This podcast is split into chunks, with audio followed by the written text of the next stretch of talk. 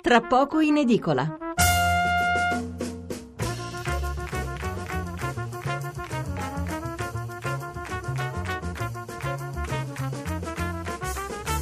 Giovedì 7 dicembre, seconda parte di Tra poco in edicola. Allora riprendiamo con la lettura dei messaggi residui della prima parte sulla politica, con la lettura dei titoli dei giornali che poi mi sono arrivati nel frattempo durante la messa in onda del GR della mezzanotte poi cambieremo argomento.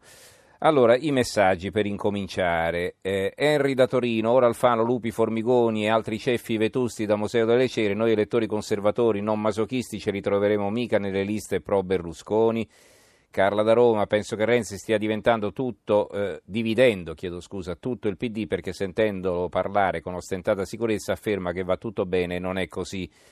Pasquale D'Avellino, l'attenzione al bene comune del Paese sia maldestramente disattesa in modo trasversale da parte di tutte le forze politiche, si perde tempo a trovare unità elettorali senza base di programmi e di valori condivisi. Tutto è opaco e il Paese è mortificato da una povertà anch'essa trasversale.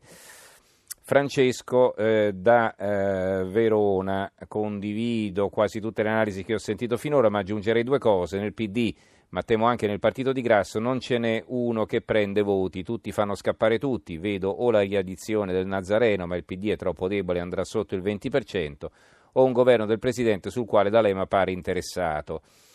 Pasquale da Rivoli, provincia di Torino. Bersani nei giorni scorsi ha chiosato sullo eh, Ius Soli e altro. Chi è di sinistra non rinuncia a combattere per le proprie idee e eh, dividerne i valori. Peccato che quando Monti e la sua ministra ha fatto macelleria sociale col ricatto della grande finanza non sia stato tanto fermo. Ipocrisia allo stato puro, dove pensano di andare hanno perso la faccia.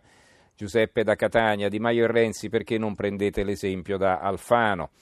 Andrea da San Donà di Piave, credo ci sia bisogno di una forte redistribuzione del reddito. Io vivo nel nord-est e posso notare che i beneficiari della ripresa sono di una fascia particolarmente ristretta che gode di frutti molto ma molto redditizi. Gli inventori stessi del liberismo sapevano che se alle fasce basse di reddito viene consentito di spendere di più, si innesca un meccanismo virtuoso che dà giovamento a tutte le fasce di reddito. Eh, Luigi da Pompei, devo dire che ai suoi, ospiti, eh, eh, ai suoi ospiti chi ha provocato quasi 18 milioni di poveri, questi quattro governi non, ha, non votati dal popolo, chi li crede più e noi poi prenderemo spunto proprio da questa notizia dell'Istat per approfondire l'argomento successivo. Ci siamo quasi. Diana scrive Berlusconi vuol diventare Presidente della Repubblica per cambiare la Costituzione suo vecchio pallino ed è lui che tira i fili a Renzi.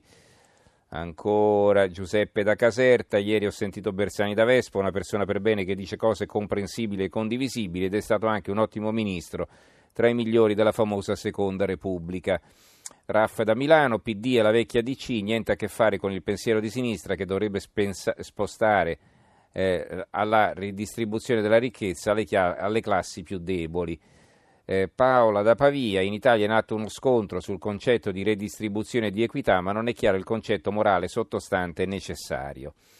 Va bene, i titoli allora dei giornali, eh, l'avvenire, non l'avevo ancora letto, passi da Dio eh, in politica via Alfano, resa di eh, Pisapia, ah, chiedo scusa, dove sono? Eccoli qua, allora, eh, Alfano eh, sul giornale di Sicilia, Alfano annuncio shock, non mi ricandido nell'isola partito diviso e poi un altro titolo, Renzi tour in Sicilia e visita lo Zen, la scuola al centro. La verità ha intervista l'attore Sergio Castellitto, sinistra incapace, non sa parlare di difesa sociale e di sicurezza. Il quotidiano nazionale, il giorno della nazione, il resto del Carlino, il resto del Carlino in particolare ha un sondaggio a Bologna, sondaggio del PD, gli iscritti vogliono più sicurezza. Vedete che poi sono argomenti, dice un tema di destra la sicurezza, no, è un tema che interessa a tutti, ma se a sinistra non se ne parla o se diciamo la questione viene edulcorata o trascurata, è chiaro che poi l'elettore si rivolge da un'altra parte.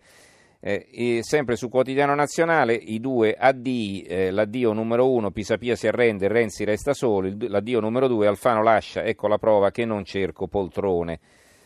Il eh, manifesto, il PD perde la stampella, Pisapia eh, rinuncia.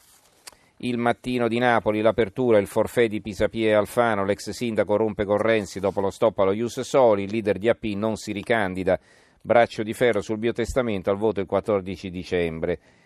Eh, liberi ma troppo uguali è il eh, corsivo di Pietro Treccagnoli. Chiedo scusa. il secolo XIX. Alfano non mi ricandido e anche Pisapia si ritira, non è più un paese per moderati e pontieri, il titolo dell'analisi di Mauro Barberis. La Gazzetta del Sud, PD, coalizione addio, Pisapia e Alfano si sfilano. Il Gazzettino di Venezia, eh, Alfano lascia, non mi candido alle elezioni e Pisapia rompe col PD, nulla da fare.